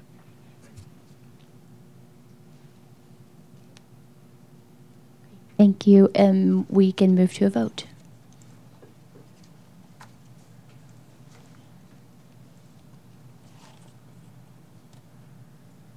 Vote is 11 yes, 0 no. Thank you. And this motion passed for PECA Memorandum of Understanding. Last item on the agenda is the approval of the certified and classified pay schedules for 2023 and 2024. Thank you, Madam Chair. As you know, you approved the uh, proposed budget for the board, uh, for, for the com- county commission, rather, uh, to make a final decision on in late June. Uh, These are the pay charts that reflect that aggregate budget amount that you made a decision on uh, a couple of months ago, and it includes a 6% pay raise. I will point out specifically, we have many teachers, a few hundred teachers, who actually are off the pay scale. They will also get that 6% pay raise that you approved a couple of months ago. Do recommend approval of uh, these pay charts. Thank you. Do we have a motion? Ms. uh, Cleveland, in a second. Mr. Welch, thank you. Uh, Mr. Haw? Thank you, Madam Chair. Um, Mr. Golden, I just wanted to underscore something you said, I think, about four or five hours ago in this meeting.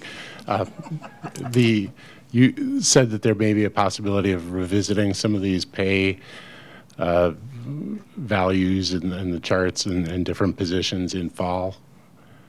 Uh, Yes, sir. So uh, you recall when we went through the uh, budget approval process, uh, we included what was at the time a deficit budget based on our TISA projections.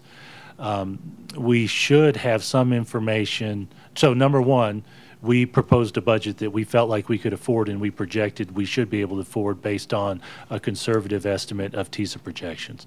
That came out to be pretty close. In fact, the projections from TISA would include, we wouldn't have the capacity to even increase pay by 1% with our current projections. We do have some outcomes uh, potential that the state ought to let us know in October. We know that the market is very volatile in some professions. And so I wanted you all to know that we believe it's wise not to say this is it no matter what, but if there's volatility in the market and there's a substantial change, we need to be flexible within what we can afford. Great, thank you. It it feels like that's sort of the new normal in the last couple of years, and I appreciate that flexibility. Thank you. Board members, no other discussion. We can move to a vote.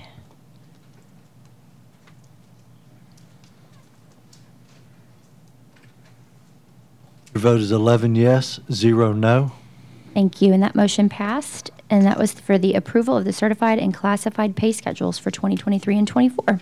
That was the last item on our agenda, in which now we are adjourned. Thank you.